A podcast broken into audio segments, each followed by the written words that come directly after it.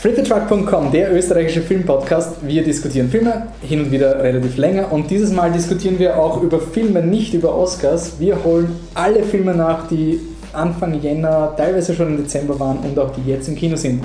Am Programm steht Paddington, Fury, Herz aus Stahl, Sprache des Herzens, also die Sprache des Herzens, äh, Citizen 4, Timbuktu, Let's Be Cops. Die Partybullen. Die Partybulls, es gibt irgendeinen depperten deutschen Untertitel. 96 Hours, Bindestrich, Taken 3. Die Fortsetzung von 96 Hours, Bindestrich, Taken 2. Dann kommt, also das war Taken 3, dann kommt St. Vincent. Dann kommt Wild. Unbroken. Und zum Abschluss ein österreichischer Psychothriller. Ich sehe, ich sehe. Also, legen wir los.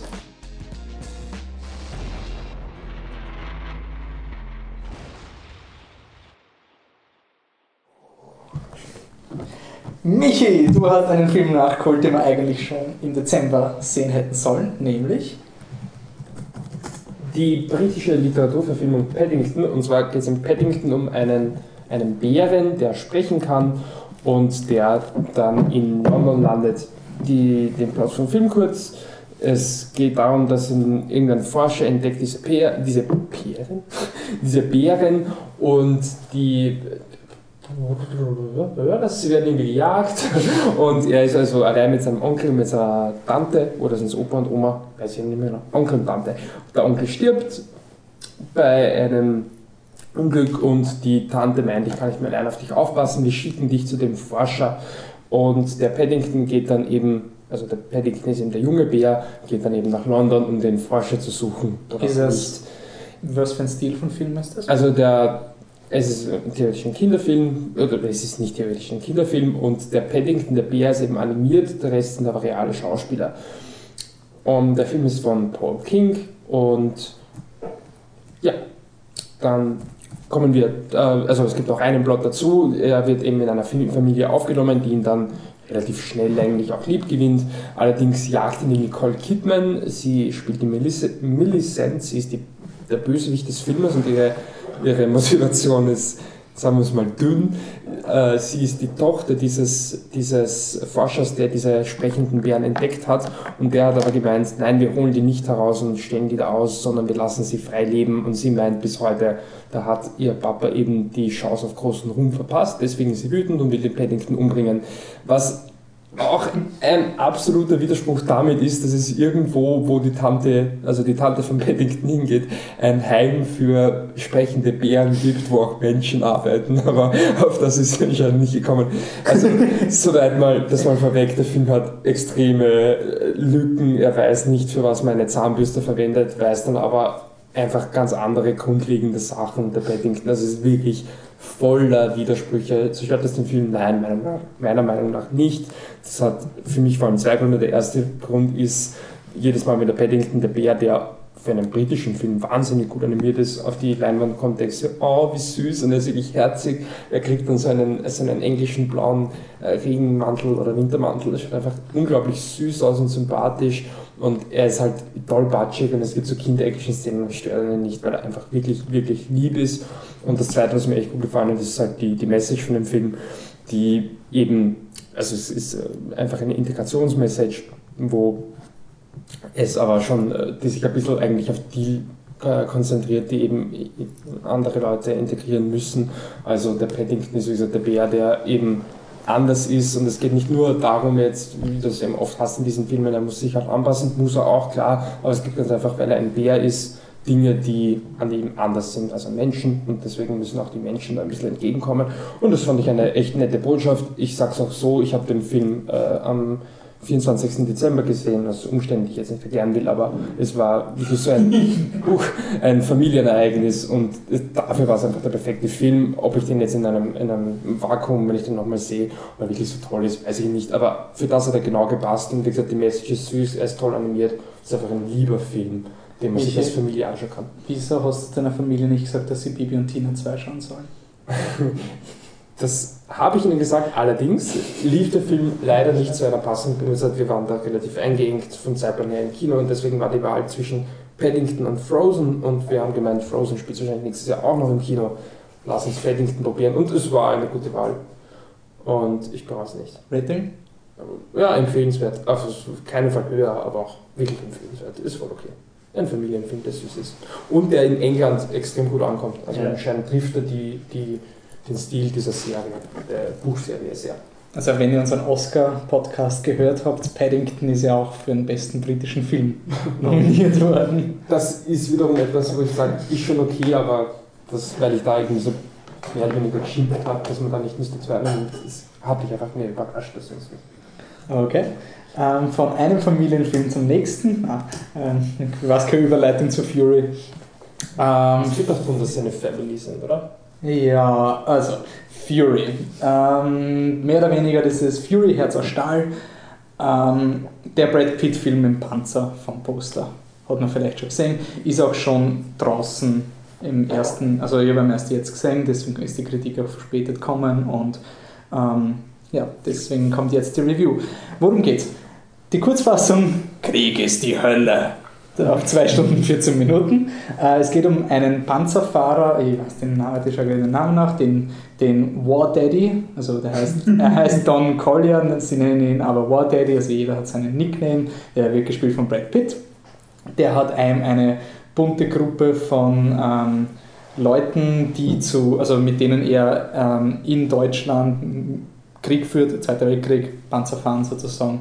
Und ähm, die Idee ist, also man beginnt eben in dieser relativ trostlosen Kriegsszenerie und der ähm, Norman Ellison, gespielt von Logan, Herm, äh, Logan Lerman, Lerman, L Lerman. Lerman.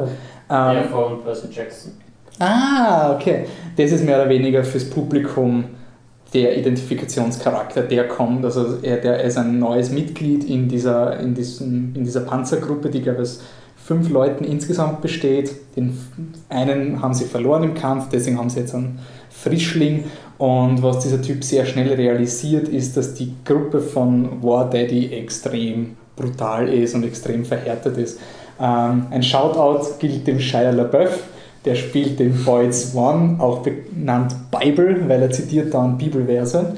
Ähm, Shia LaBeouf kriegt mal einen Zucker, weil er sich so bemüht. Ich find's, also er spielt jetzt nicht gut, aber ich finde es bewundernswert, dass er immer weiter probiert. Und Brad Pitt hat gesagt, äh, Shia LaBeouf ist der größte Method Actor seiner Generation. kann es. Er ist ja auch jetzt in dem neuen Musikvideo von Saya. Ich, ja, die kennt man vielleicht, das ist im einen der Video Chandelier, wo diese junge Tänzerin aus Dance Moms vorkommt. Und mit dieser Darstellerin ist er jetzt in einem Video, das ein bisschen wegen Pädophilie angeklagt wird, was, wenn, man's- wenn man, nein, nein, aber wenn man dahinter blickt, keinen Sinn ergibt. Aber jedenfalls versucht er wirklich ernst genommen zu werden, offensichtlich. Ja, okay. Ähm, aber er ist sozusagen nicht der Standard. Ähm, man muss sagen, ich habe schon gewusst von den Kritiken her, er war ja lang, also nicht lange Zeit, aber er war eine Zeit lang, hat man überlegt, ob er nicht vielleicht doch so ein Oscar-Contender wird, Fury, weil der Zweite Weltkrieg ist immer gut und düster und sonst irgendwas. Und er ist dann relativ schnell in der Versenkung verschwunden. Also die Rückmeldung war positiv, aber nicht so, dass man sagt Ultra. Und er hat auch sehr harte Kritiken gekriegt. Also so, ja, der Film ist wieder Panzer, äußerlich beeindruckend, aber innen hohl, badum-ching und solche Dinge. Und Hat Ich- lange drüber nachgedacht. ich finde als, ähm, also er ist ein bisschen redundant und es hat nicht geholfen, dass er die ganze Zeit an Airplane oder die verrückte Reise, in, also die unglaubliche Reise in einem total verrückten Flugzeug auf Deutsch gedacht hat, mit Krieg ist die Hölle. Das war mir die ganze Zeit ist, ist durch meinen Kopf gegangen.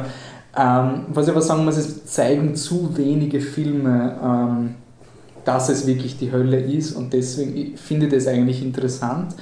Aber der Film ist extrem harte Kost. Es ist so unmenschlich, wie dieser Norman von seinen Leuten behandelt wird. Es gibt gleich relativ zu Beginn, ähm, sieht er jemanden durch einen Wald rennen und er schlägt nicht Alarm, deswegen kommen sie in einen Hinterhalt und der Brad Pitt schreit ihn halt an, dass wegen ihm die Leute gestorben sind in dem Panzer vor ihnen. Es geht so weiter, dass er einen Nazi exekutieren muss und er nicht und der Brad Pitt nimmt seine Hand und zielt mit, seiner, also mit der Hand vom Norman auf diesen Nazi, damit er ihn erschießt. Das ist ultra brutal. Es gibt auch eine Szene, wo sie, und das ist auch so ein Film, den man nicht wirklich spoilern kann, weil sie wirklich in eine Aneinanderreihung von kriegesfurchtbaren Momenten, also sie kommen wohin, Krieg ist furchtbar, gehen weiter, Krieg ist furchtbar. Und sie kommen dann auch so in so ein deutsches Dorf, wo wirklich so eine unpackbar ungute Szene ist, wo es halt wirklich ähm, der Norman versucht, nett zu so einer deutschen Familie zu sein und der Brad Pitt ein bisschen so der Vater ist vom Mhm. also Norman und halt sagt, okay, das soll er machen, sie sollen miteinander schlafen, also sie sind ja jung und, und sie haben nicht, so in die Richtung. Und dann kommen halt die Kollegen und da wird halt das angesprochen, so dieses, das sind Leute, die jetzt halt schon wirklich am Rande des Wahnsinns sind und nur, dass sie jetzt da sitzen und so tun, als wären sie eine heile Familie mit zwei Geiseln, ändert irgendwie nichts. Und das habe ich irgendwie ziemlich gut gefunden, aber man muss wissen, worauf man sich einlässt.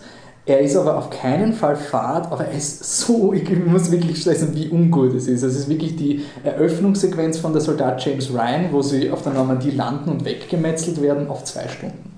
Und die schwächsten Momente sind eben die Momente, wo sie ein bisschen herumphilosophieren und Krieg ist furchtbar und best Job ever und sonst irgendwas. Aber es sind dann ähm, nette Momente und die Schluss-Action-Szene ist eine super inszenierte, spannende Szene. Ähm, wie viel Zeit haben wir noch? Vier Minuten? Okay.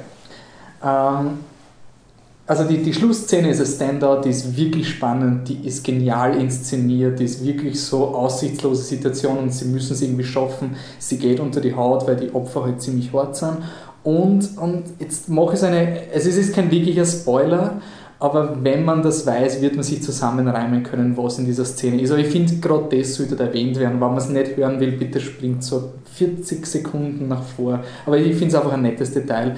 Ähm, der Hauptdarsteller will eben diesen Nazi zu Beginn nicht erschießen. Er hat immer ein sehr menschliches Bild und gegen Ende sieht man den Typ, sieht man ihn dann wirklich so, ja, fucking Nazi!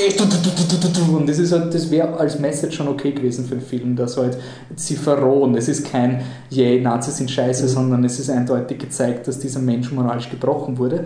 Und es gibt dann einen Moment, wo eben ein Nazisoldat genauso verschreckt ist wie der Hauptdarsteller. Und das habe ich das muss man im Kontext sehen, für einen amerikanischen Film, das hat mich so überrascht, weil ich habe einfach nicht damit gerechnet. Der Film war schon beendet und dann kommt so ein Moment und die Nazis sind jetzt nicht die Charaktere, die man humanisiert und es ist wirklich so ein Moment, wo einfach Krieg ist scheiße, das hat der Film etabliert, aber die anderen finden es genauso scheiße und das, ich, das hat für mich den Film irgendwie, glaube ich, gemacht. Also so vorher war er, ja, okay, und ich weiß, Krieg ist furchtbar und eh ganz gut, dann eine gute Action-Szene zum Schluss, die wirklich spannend und dramatisch ist und die wirklich unter die Haut geht und wehtut. Und dann kommt dieser letzte Moment, wo man denkt, okay, passt, du machst ein bisschen mehr, als ich geglaubt habe. Mhm.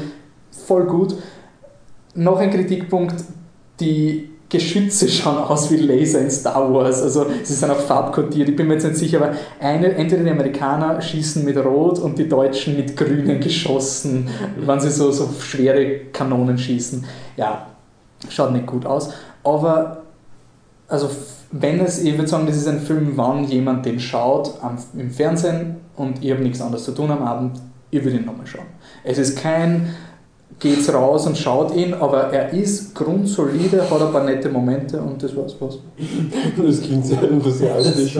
Nein, aber ich find, nein, es ist für mich jetzt wirklich enthusiastisch, weil man wirklich dachte, dass dieser Film so richtig unnötig ist. Und ich finde ihn aber nicht unnötig, aber es ist kein Lass alles stehen und liegen Film, weil dann bist du enttäuscht. Aber ich finde Ja, wenn ich nur F1 oder F2 abschalte, hat man Episode. Nein, also so ist es nicht. Also es ist, es ist eine Empfehlung, aber man darf jetzt nicht glauben, dass da jetzt die, die Ultra-Revolution ist. Aber ich, ähnlich wie der, wie der Patrick letztes Mal bei Fury of Everything gesagt hat, dass er schon der Meinung ist, dass man den Leuten empfehlen kann, wenn man weiß, okay, die wollen diese Art von Filmen und sonst irgendwas.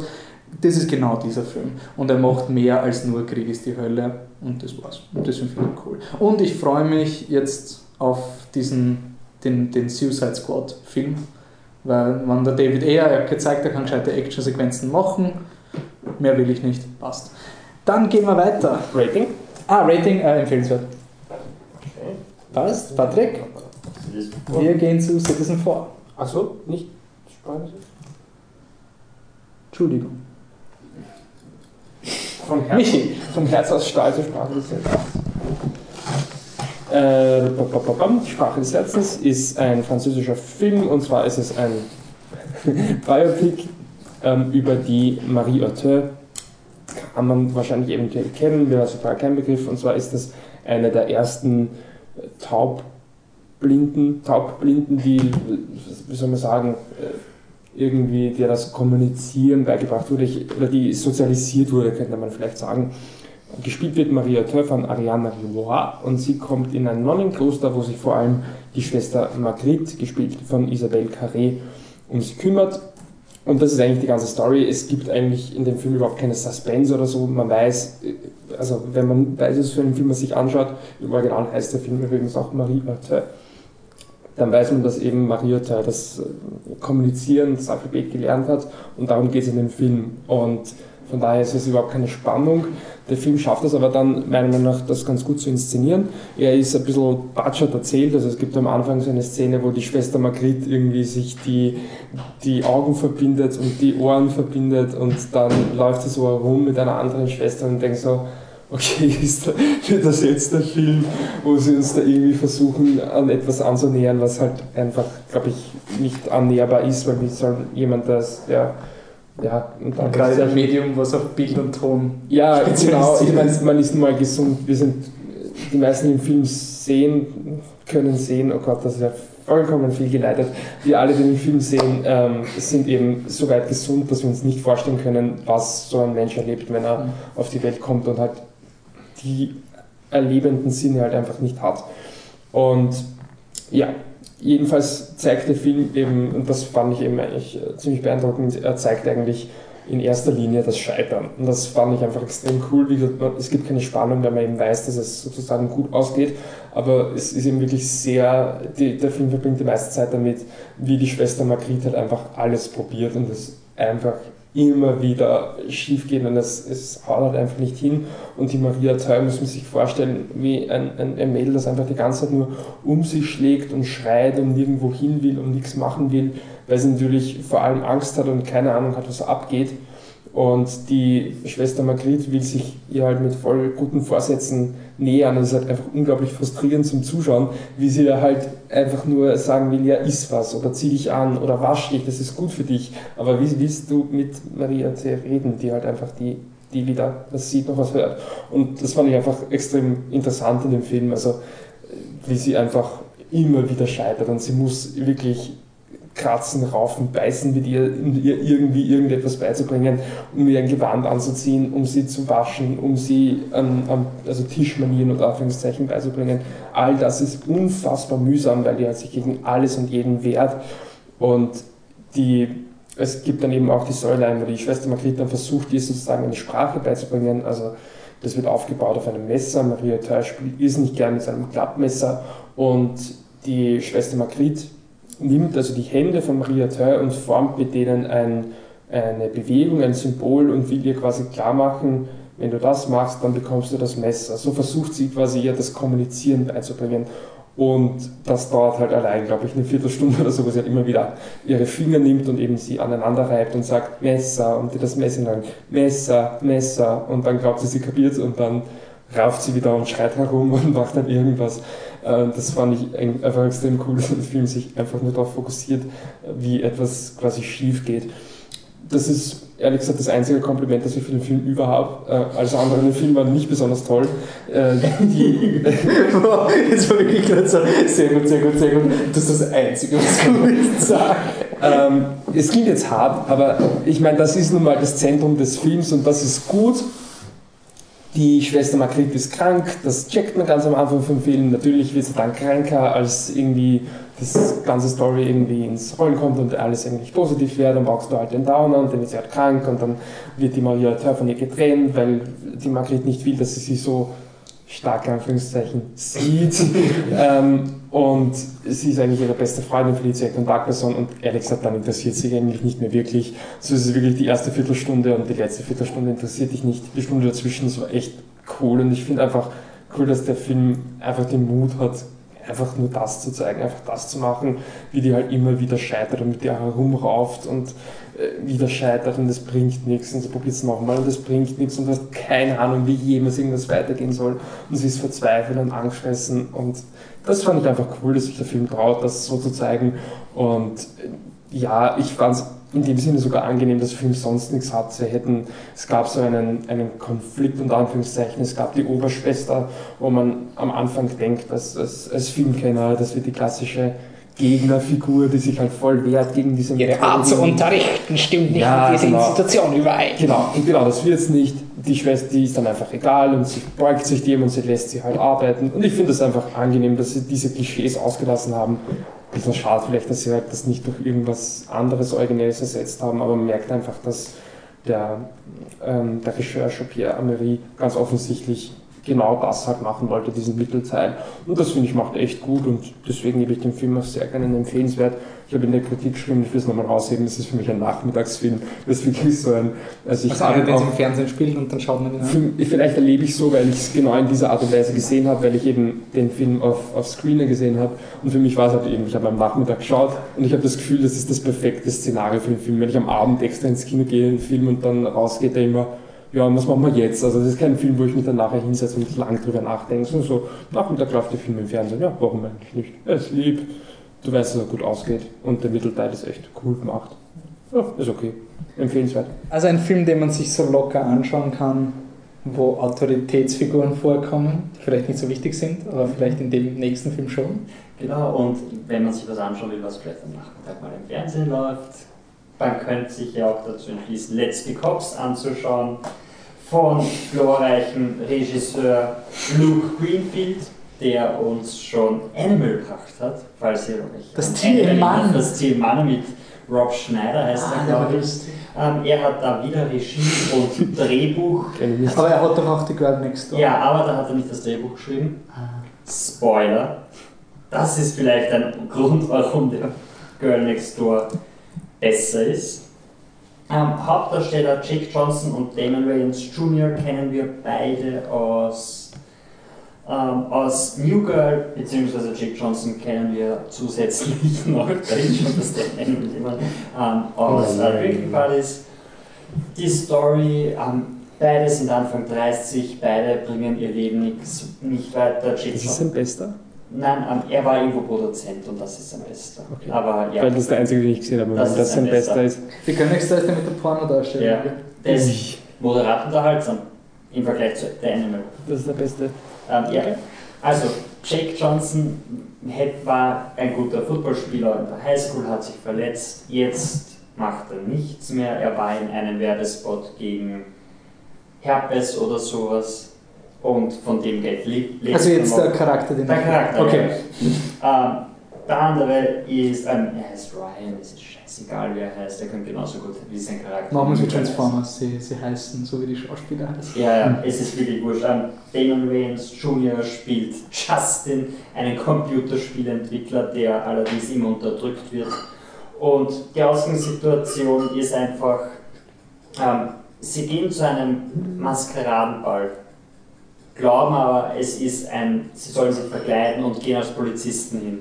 Dort machen sie sich über sie lustig und sie gehen halt traurig durch die LE-Straße nach, ich weiß nicht, nach Hause oder sowas. Und da kommt es drauf, sie gehen in der Polizeiuniform und die Frauen lächeln sie an und, und und die Typen, diese Alpha-Mails, die sie vorher fertig gemacht haben, haben auch einen Respekt vor ihnen und sie gehen zu dem Teenie, der sich gerade einen Joint anbracht und sie sagen, hey, das kannst du nicht machen und Dann die rauchen sie. und rauchen selber. Und sie werden am Anfang von, ein, von Russen, nur von, von Russen gemobbt. Das heißt, die fahren ihnen dem Auto rein und, und, und verscheuchen sie danach. Und dann sehen sie diese Russen wieder und jetzt jetzt haben sie die Uniformen an und machen die Russen fertig. Und ja, es ist eine Actionkomödie, also im Grunde so könnt ihr euch mal raten, ob die Russen vielleicht zur Mafia gehören und ob das vielleicht ein Problem wird. Hilarity ensues also. Und also die erste Dreiviertelstunde ist so eine Clipshow, was für Scheiße sie machen als Polizisten. Und dann auf einmal kommt dieser Actionfilm-Spaß dazu, wo sie auf einmal draufkommen, dass sie gegen, diese, gegen diesen russischen Mafia-Boss quasi kämpfen müssen. Und dann kommen sie drauf, dass allerdings ein Polizist Andy Garcia in der uninspiriertesten Rolle seiner Karriere vielleicht auch korrupt ist und, da, da, da, und dann, dann gibt es den großen Shootout am Schluss und ah, ich habe kein einziges Mal gelacht, glaube ich. Ähm, ich mag die beiden Hauptcharaktere, weil ich New Girl mag und ich, ich, ich, ich will ihnen nichts Böses, aber den Film haben sie anscheinend dann am Nachmittag gedreht, weil sie gerade frei gehabt haben und keinen Hunger gehabt haben, sonst wären sie Mittagessen gegangen. Also drehen halt schnell den Film und er ist nicht lustig. Das Einzige, was ich positiv über den Film sagen kann, ist, die Chemie zwischen den beiden passt und es kommt kein scheiße Witz vor. Sonst wäre er genauso schlecht wie ein Adam Sandler-Film. Und ich finde wirklich, dass Luke Greenfield seinen Regisseur hatte abgeben sollte und sich einen anderen Beruf suchen sollte und nie wieder ein Drehbuch schreiben oder einen Regiestuhl besetzen sollte, weil es, es ist wirklich nicht gut. Er also er sollte weit weggehen. Er sollte wirklich weit weggehen. Rating? Rating furchtbar. Es ist, es, ist, es ist furchtbar. Der Film tut zwar niemandem weh und wenn ihr keine Ahnung von Humor habt, lacht es vielleicht ein paar Mal, aber das passt auch schon wieder. Echt, der Film sollte nicht heißen Let's Be Cops, sondern Let's Be a Director. Das, das, das macht keinen Spaß. Ein Casting-Aufruf. Ja.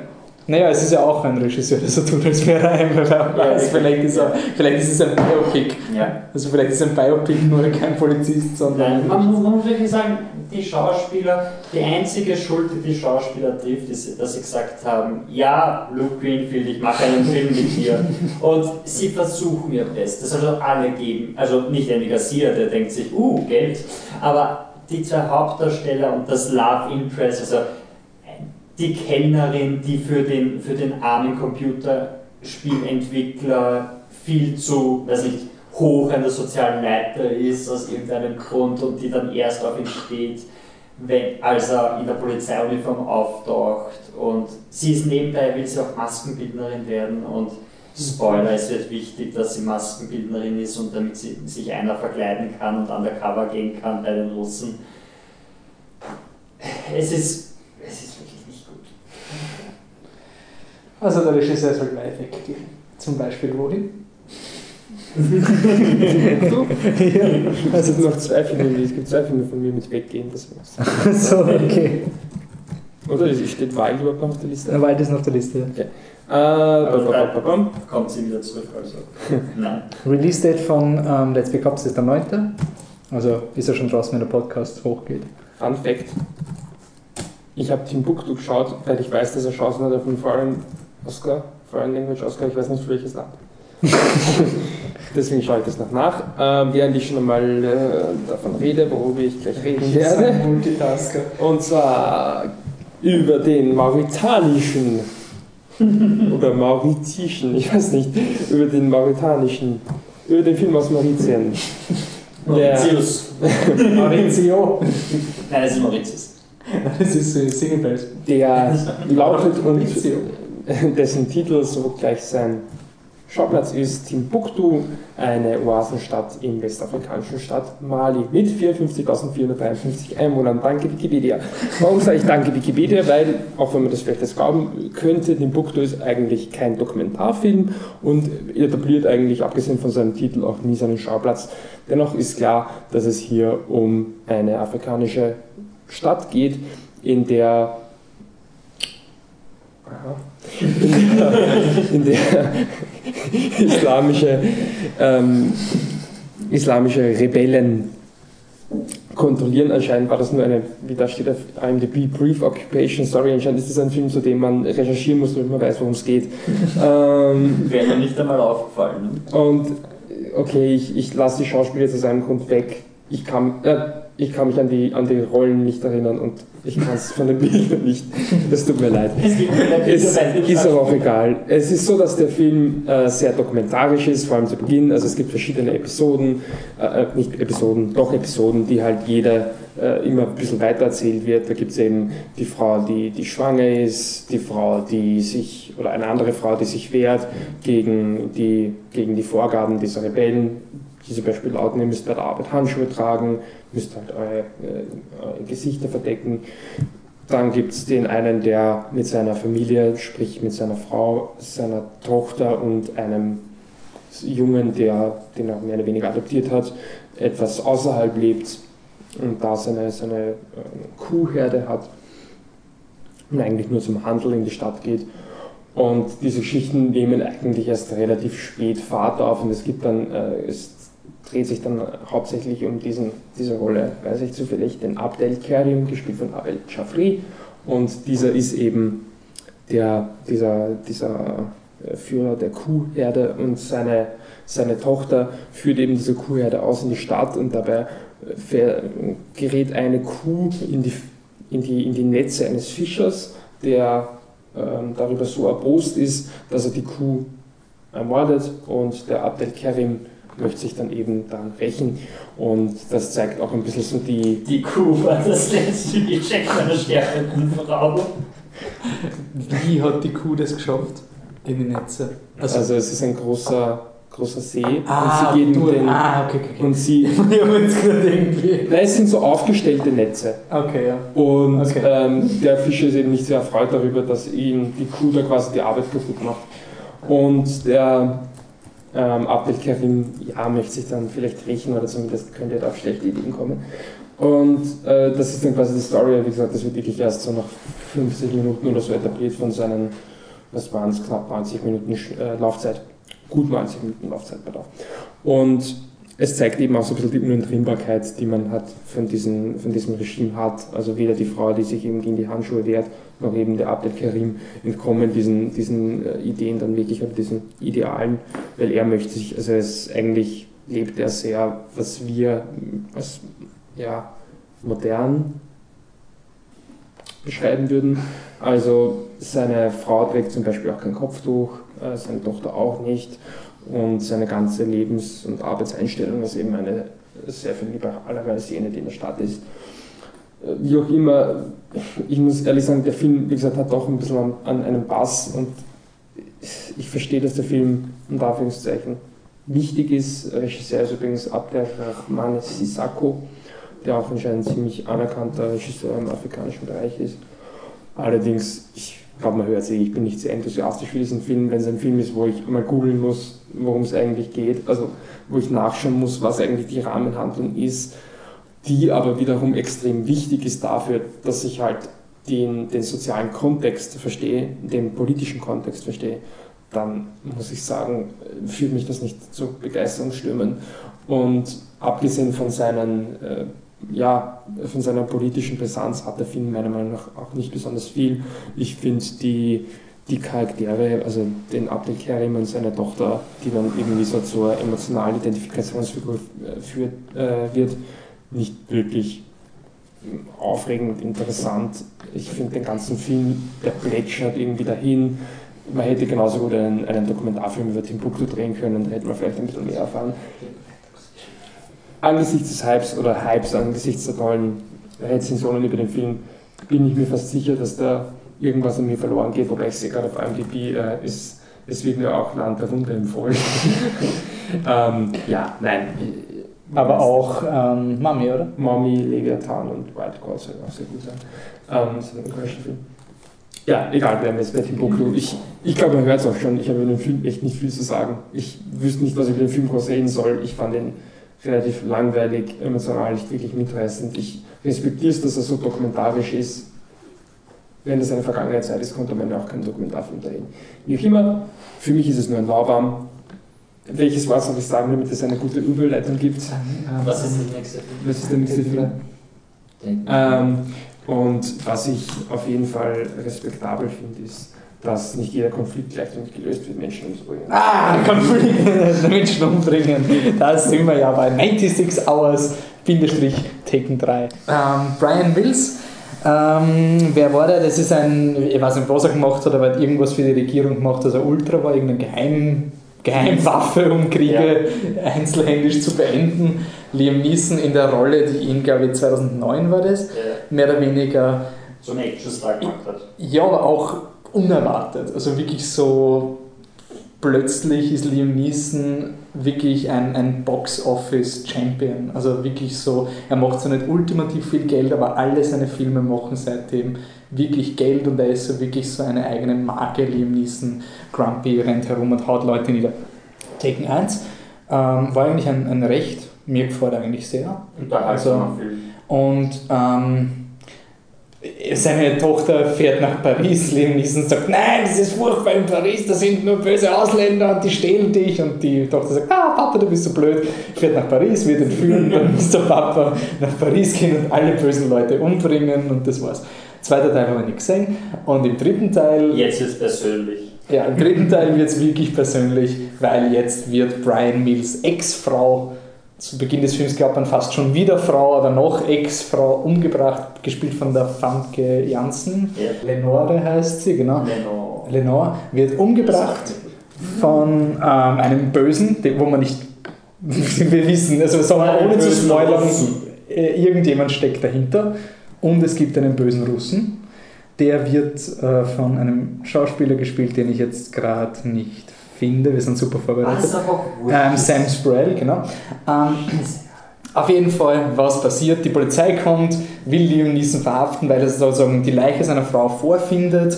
Und in dem Moment kommt zufällig die Polizei, als ob ihn jemand framen würde.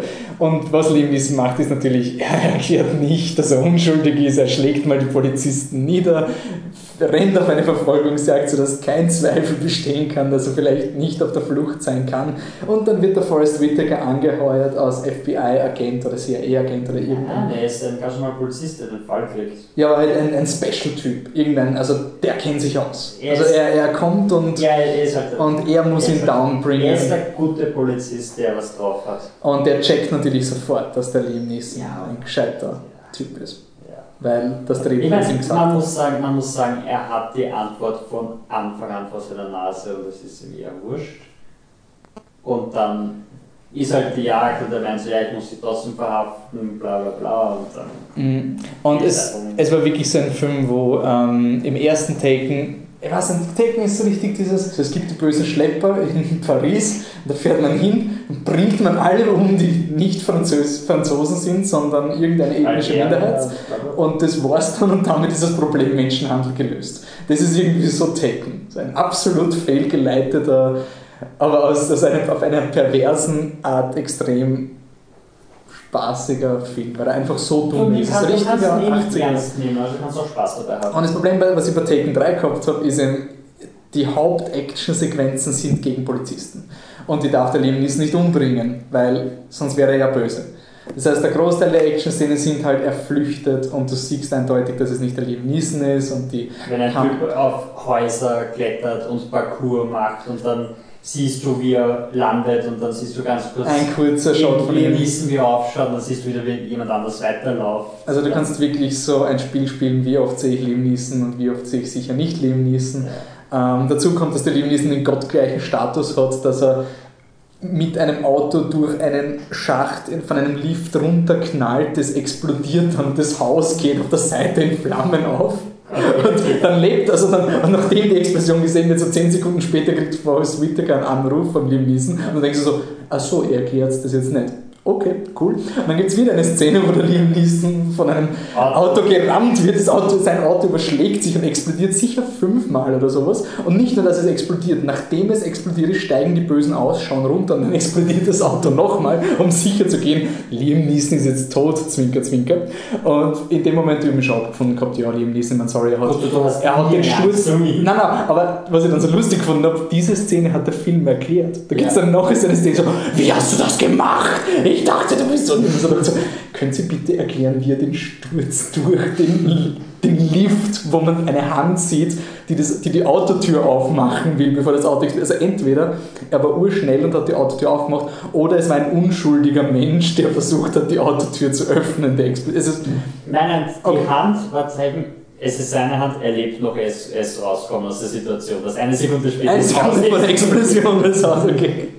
Und hinzu kommt ist, dass der Film so versucht, Plot-Twists zu machen. Das ist wirklich das ist der größte Fehler. Ist, Du hast einen Charakter, der was sagt, wo du als Zuschauer in der Situation schon weißt, dass es gelogen ist, nur damit er später dann noch sagt, aber er könnte auch gut sein.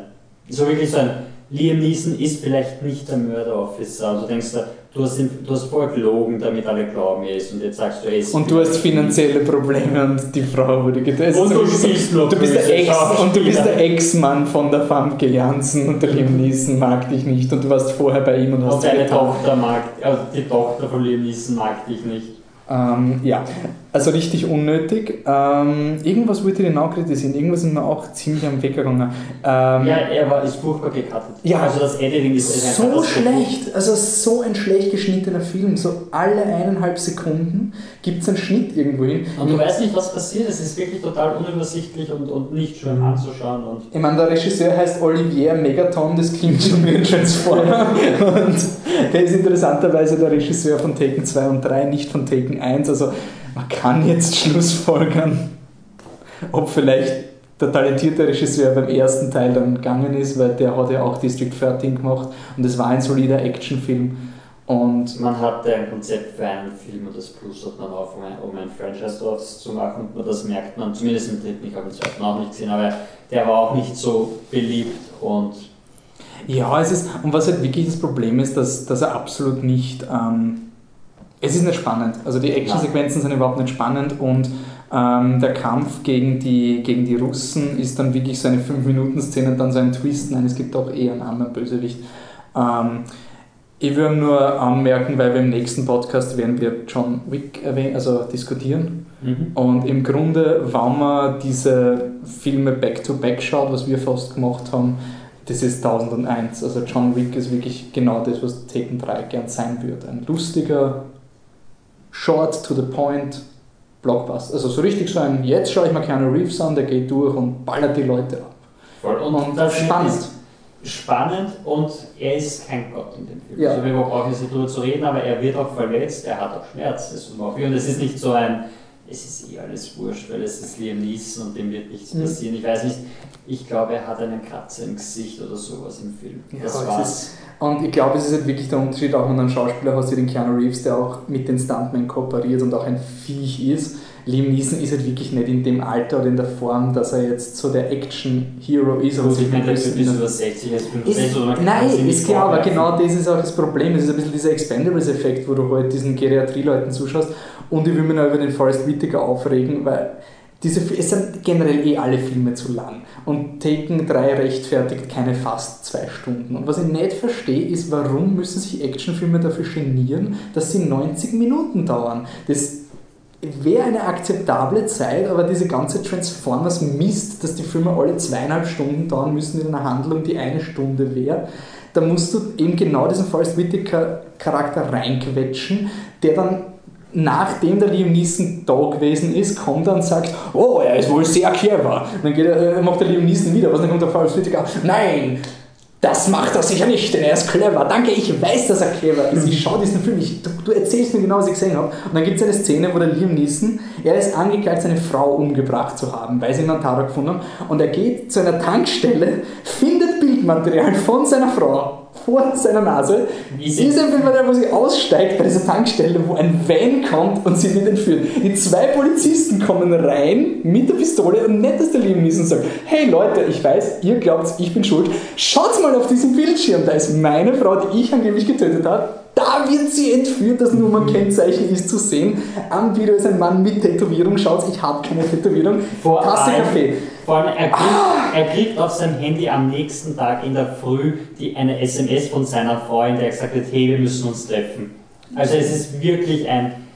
Und er hat eine Rechnung, er kauft Bagels und er hat eine Rechnung mit Datum und Uhrzeit. Und da müsste der, der, die Autopsie auch sagen. Also er könnte eine Tasse Kaffee trinken, mit Forrest Whitaker kooperieren und die Bösen umbringen und dann hätten wir wieder Taken mit Liam Neeson Overdrive. Aber stattdessen, weil der Film keine Actionsequenzen hat, muss dieses Missverständnis sein und das regt mich so auf. Und dann am Schluss gibt es noch die Szene, wo er dann sitzt im Büro, nachdem er hat unendlich viele Polizisten K.O. geschlagen. Er hat, Gefangen genommen. er hat Leute wirklich entführt, gefangen genommen. Er hat Hausfriedensbruch. Sachbeschädigung bis zum Gegnimmer.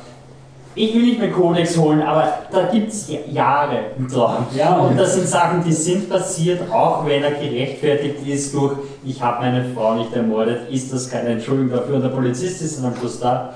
Entschuldigung. Ja, ähm, ich habe von Anfang an geglaubt, dass sie ihre nicht umgebracht haben. Haben Sie noch einen schönen Tag, auf Wiedersehen. Aber hab noch- und draußen stehen die Polizisten mit dem blauen Auge und gebrochenen Armen und schauen so Aber es gibt, raus. es gibt ja auch die Autoverfolgungsjagd, wo dann so ein, so ein Container über Autos drüber rollt und die Autos zusammenquetscht. Und ja, man sieht dann einen Menschen Aussteigen. draußen stehen, dass er eh keinen umgebracht hat. Aber in dieser Szene habe ich mir gedacht, so schlimm kann es gar nicht sein, dass deine Frau stirbt, dass das gerecht wird. Sorry, ich weiß, Mitgefühl und alles, aber das war die Schöne an Taken 1. Bei Taken 1 geht es darum, wenn er nicht innerhalb von 96 Hours seine Tochter findet, ist sie weg auf irgendeinem Schwarzmarkt und die, die Polizei ist machtlos. Also das legitimiert fürs Publikum diese Ultraradikalität. So, er weiß, die Polizei wird seine Tochter nie retten und er muss alles dran setzen. Das ist was, was du dramaturgisch damit kannst du mitfiebern. Da ist Und er noch ist immer ein der Richtige, auch wenn er ein, ein Böser ist und, und Es ist Leute ein Film, foltert. der ist schwarz-weiß, Taken 1 ist schwarz-weiß. Es gibt Ja. ihn, der ist gut und alle anderen sind böse. Und wenn man in dieser Hyperwelt da dann die Bösen umbringt, dann ist das durch den Film selbst gerechtfertigt. In dem Film kämpft er fast nur gegen Menschen, Und- die auch gut sind. Und durch diese Twists weißt du ja auch nicht die Motivation vom Bösewicht. Im ersten Teil wirklich dieses Schwarzenegger-Style. Menschenhändler böse, müssen wir irgendwie äh, liquidieren. Aber ja, ich würde sagen, Voll, was ist das Rating? Lauern. Ja, aber. Also ich habe mich jetzt zwar mehr aufgeregt, als ich glaubt hätte, aber er ist im Grunde genau das, was uns zum Laufen sagt. Es ist wirklich so dieses, wenn es irgendjemanden gibt, der wirklich vor dem Kino dreimal gegen die Wand rennen will und sich dann zusauft und dann die letzten zehn Minuten im Kinosaal schaut, dann kann er vielleicht sagen, dass es ihm eventuell gefallen Oder hat. Freitagabend in Wiener Neustadt. Aber sorry, nein, ich kann ihn nicht empfehlen. Nein, man kann nicht empfehlen und er ist auch nicht so, dass man sagen kann, Stupid Fun oder so. nein, aber Wartet auf John Wick. Für furchtbar ist es auch nicht, weil er regt dann nicht auf, er ist einfach nur unruhig. Nein, also Das habe ich Bestreiber auch gesagt. Na, also bei mir war es eher so, es regt mich nicht der Film an sich auf, sondern alles, was er repräsentiert mit diesen Ja. CIA-Stories und diesen können wir nicht gescheite, konzentrierte, fokussierte Actionfilme machen. Wie gesagt, John Wick kommt im nächsten Podcast. Und was in diesem Podcast kommt, ist Also, ähm, St. Vincent, Regie und Drehbuch von Theodore Melfi. Ähm, in der Hauptrolle Bill Murray als alten Krankscherben. Im Endeffekt, ähm, und ihm gegenüber zur Seite steht der junge Jaden Lieberherr. Ähm, die Ausgangslage des Films ist äh, Melissa McCarthy, wir kennen sie alle, sie ist die Tammy. Genau, sie ist die dicke Frau aus Bridesmaids. Ähm, kommt, zieht mit ihrem Sohn ins Nachbarhaus, ist jetzt alleinerziehend und muss viel arbeiten. Und weil Bill Murray in Geldproblemen steckt, also er spielt viel und er hat Kosten, wo man jetzt später rauskommt, was für Kosten das sind, ähm, bietet er widerwillig an, auf den Jungen aufzupassen für Geld natürlich. Also er ist quasi der Babysitter. Und weil sie auch verzweifelt ist, nimmt sie das Angebot an und ähm, sie arbeitet die meiste Zeit, während er mit seinem Sohn dann in eine Bar geht und auf äh, Pferderennen wettet und er lässt den Sohn seinen Rasen mähen, obwohl er keinen Rasen hat, sondern nur ein Feld Dreck und dann solche Sachen. Halt, Bill Murray ist der alte Kauz, der sich niedersauft und kantig ist und ähm, er hat die Dienste von Naomi Watson in Anspruch genommen. Die spielt eine russische Prostituierte, die allerdings schon schwanger ist und ja, er nimmt, nimmt sie halt trotzdem immer wieder mit heim, weil sie braucht das Geld und er mag sie anscheinend oder so. Und es ist dann eben diese, niemand mag ihn und er mag niemanden bis auf diesen Jungen. Und der Junge wird halt am Anfang schikaniert in der Schule, also geht er hin und schlagt den, den anderen Jungen an, der ihn schikaniert. Und, und die Art von Komödie ist es, es wird dann ein bisschen Aber ich meine, es ist, ist ein lustiges. Es ist, es ist, der arme kleine Junge kommt auf die neue Privatschule und da ist einfach irgendeiner und das ist wirklich so, du bist der Neue hier, ich mag den Neuen nicht und, und schlagt ihn und sie nehmen ihm sein Handy weg und dann der Bill Murray sitzt am Anfang in seinem Cabrio und schaut ihm zu, wie er zusammenschlagen wird und denkt das geht nicht und geht hin und schlagt den Jungen einfach ins Gesicht. Und es macht, es wirklich unterhaltsam, der Film, und Bill Murray spielt diese Rolle, die man so gern sieht von ihm. Und der Junge ist okay, also es ist so ein, so ein, so ein junger Schauspieler, der da nicht unglaublich auf die Nerven geht. Er ist übrigens bis in die kleinen Rollen relativ gut besetzt, also Chris O'Dowd spielt den ähm, Priester, Lehrer, also er ist auf einer katholischen Privatschule, obwohl der Junge glaubt, er ist Jude. Und Chris O'Dowd ist, ist, auch immer amüsant und nett. Und äh, Terence Howard spielt auch mit in einer Mini-Rolle, spielt quasi den Schuldeneintreiber und dann kommt ein relativer ähm, Turn in der Geschichte, also wirklich womit man sich, man denkt halt, es ist so eine liebe Komödie und alles wird gut und dann ist wirklich so ein oh, Richtung Tragik, wo du denkst, wow, das ist jetzt echt, echt hart. Was ist also, also er hat einen Schlaganfall auf einmal, so wirklich so out of the blue kommen die, ähm, kommen die, die Schuldeneintreiber kommen halt, weil er ihnen relativ viel Geld schuldet und dann steht er da und fällt einfach um und denkt so, okay, anscheinend ist das ein, ein Trick, um sie loszuwerden, also nein, der Schlaganfall kann nicht mehr reden. Und ist es dann keine Komödie mehr ab diesem ah, Moment? Also ist es dann es ein Drama? Noch, um, es, ist, es, ist kein, es hat noch seine lustigen Elemente und hat dann wieder diesen Comedy Trope, dass am Schluss vom Film wieder, wieder glücklich wird. Aber es passiert dann noch was Zweites, was eindeutig nicht lustig ist und es ist wirklich so ein, oh, okay, jetzt wird die Geschichte ernster für eine Zeit und am Schluss hast du dann wieder dieses ah, herzerwärmende große Finale und der Film ist nichts besonders, aber wenn im Fernsehen ist. ich würde sagen, das ist der Wenn im Fernsehen Podcast. ja. Nein, er ist, nett. Also wirklich, wenn man, ich weiß nicht, was gerade alles wirklich im Kino ist, was man sich so, so mit, mit vielen Leuten anschauen kann. Also wenn man mal mit seinen Eltern ins Kino geht, schaut sich den Film an, der ist nett. Und kann man sich nicht beschweren bei ihm, ist auf jeden Fall ein Recommendable. Mhm. Was dann kommen wir ja, äh, kommen wir nicht vom Weg ab. halbwegs. Und gehen unseren harten, langen Weg weiter. Zu Wild, das ist der neue Film von Jean-Marc Badi. Das ist der Regisseur, der sich für Dallas Buyers Club verantwortlich zeigt und der Film, der äh, Messi McConaughey den Hauptdarsteller Oscar eingebracht hat. Und auch hier ist es so, dass äh, also die Hauptdarstellerin in diesem Fall, nicht nur, sorry, nicht nur Messi McConaughey, auch Child Heaton natürlich den besten Nebendarsteller Oscar gebracht hat. In diesem Jahr wird es wahrscheinlich nicht seinen Preis reichen. Warum, kann man im, im vorigen Podcast nachhören. Dennoch wird es wahrscheinlich eine Nominierung reichen für die Hauptdarstellerin Reese Witherspoon. Die spielt die Cheryl. Und ich glaube, wir haben noch nie so viel Werbung für einen anderen Podcast von uns in einem Podcast gemacht. Sollen wir mal wieder 50 mögliche sagen. Irgendwo gab es einen Maskenball in Letzte Cops oder wo? Ja, ja. Da musste ich dran denken. Ähm, also, sie spielt Cheryl und Cheryl ist. Also, es, es wird eigentlich erst im Laufe des Films klar, warum sie das macht, aber jedenfalls macht sie einen großen, äh, weiten Solo-Trip. So, äh, die Prämisse ist so über 1000 Meilen wird sie da wandern also so eine, eine, eine Rucksacktour macht sie, das basiert auch auf einer wahren Begebenheit. Ähm, die Cheryl Strait heißt die Frau, die hat das tatsächlich gemacht und Nick Hornby hat gemeinsam mit ihr ein Drehbuch dazu verfasst. Ähm, ja, äh, kurz mal gleich zu Reese Witherspoon und ihrem Charakter. Das ist eigentlich, finde ich, die größte Stärke in diesem Film. Ich weiß nicht, das ist jetzt nicht gleich wieder Feminismus schreien, aber es ist schon eine sehr starke Frauenfigur, die auch finde ich halt, mit der man sich sehr gut identifizieren kann. Identifizieren kann. Also sie muss sich vorstellen, diese, diese ähm, Rucksackleute, diese, die, diese Hikers, die haben schon, äh, da gibt es schon eine gewisse Gruppe oder einen gewissen Typ, stark, wie man so sagt, ein starker Mensch, die das macht. Und das sind nicht nur hauptsächlich Männer, sondern das sind auch viele Männer, die zumindest auf den ersten Moment vielleicht nicht zu 100% vertrauenswürdig erscheinen. Und ich finde den Umgang, wie die eben die Hauptfigur, äh, den die Hauptfigur damit findet, finde ich nicht interessant. Also sie ist eben auch, also sie macht das einfach aus persönlichen Gründen, weil sie eben quasi so eine Auszeit nehmen will und will eigentlich nach fünf Minuten schon umdrehen und ist also keine Hikerin im, im eben klassischen überzeugten Sinn und ist überhaupt nicht entsprechend ausgestattet.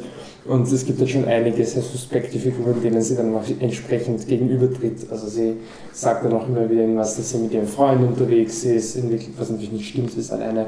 Oder äh, sie läuft dann eben von, von, von Männern weg und ähm, zugleich schafft der Film aber eigentlich diese Männer dann nicht irgendwie in Verruf geraten zu lassen. Also es gibt eine Figur, die wohl tatsächlich vielleicht etwas perverse Hintergedanken hat, aber alle anderen sind eigentlich nett zu ihr. Also werden dann eigentlich wieder rehabilitiert und ähm, kombiniert wird das Ganze mit Flashbacks, die zum einen zeigen, dass die Cheryl eben, äh, also ich glaube, das ist jetzt nicht zu viel Spoiler, dass ihre Motivation dahinter ein, ein Seitensprung ist. Also sie hat ihr Leben da quasi ein bisschen, ähm, was man sagen soll, ähm, zu Schrott gefahren. Also sie hat äh, Drogenprobleme gehabt und sie hat eben also richtig, äh, richtig wild und hat richtig wild und hat ähm, eben durch eine Affäre auch ihre, ihre Ehe ja, kaputt gemacht. Und die Flashbacks fokussieren sich darauf und auf die Momente mit ihrer Mutter, gespielt von Laura Dern. Wie groß ist das Verhältnis zwischen Flashback und Jetztzeit? Also 50-50 oder? Nee, also ich würde schon sagen 60-40 zugunsten der Gegenwart. Die Mutter sogar vielleicht 65, 35. ähm, und die Mutter spielt eben auch eine sehr zentrale Rolle. Also es ist eine sehr verrückte Frau gewesen, ähm, aber eben auch eine sehr, sehr liebende Mutterfigur. Und ja, dreimal dürft raten, ob vielleicht die Mutter gestorben ist und dass dreimal dürft raten, dass vielleicht bei der Cheryl irgendwelche Probleme ausgelöst hat. Also es ist sehr, sehr Standard, aber halt eben auf, auf zwei Erzählebenen. Und ja, ich, es ist wirklich ein Film, wo ich so bereue, dass ich, nachdem ich den Film geschaut habe, nicht gleich die Kritik geschrieben habe, weil jetzt wird es unglaublich schwer, weil es ist kein Film, der einem lange im Gedächtnis bleibt. Er ist überhaupt nicht furchtbar, er ist voll okay. Ich spoilere mal, ich gebe ihm empfehlenswert. Wenn man äh, diese, diese Ausreißeridee im Kopf hat, das ist sicher ein Film, mit dem man sich dann auch nochmal zusätzlich identifizieren kann. Zum Beispiel nicht nur wegen der, dem Titel, fällt sicherlich die Ähnlichkeit zum Thema von Into the Wild auf. Und da kann man das sicherlich auch anhängen, wobei der Film aber sich mehr eben auf den Charakter der Reese Witherspoon konzentriert, während Into the Wild schon noch ja, gesellschaftliche, politische Ideen irgendwie einfließen lässt oder halt ideelle, Ide also ähm, Ideale, mit denen sich vielleicht mehr Leute identifizieren können, während sie halt wirklich so auf Identifikation so kodiert. Aber es, ist, es hört sich ähnlich an wie dieser Mia Wasikowska-Film, dieser Spurenfilm. Ja. Der ist ja auch also eine ähnliche Situation von jemandem, der sich mal in den, das machen will und halt Ja. sie geht durch Australien durch. Ja, ich, ich finde es halt einfach wirklich. Ich, ich kann mich erinnern, bei, bei, bei Spuren, da waren wir, glaube ich, nicht zu zweit. und Ich habe den Film nicht gesehen, du hast gemeint, das ist einfach so ein Film, wo man beeindruckt ist, dass jemand das gemacht hat. Im Film ist halt auch so.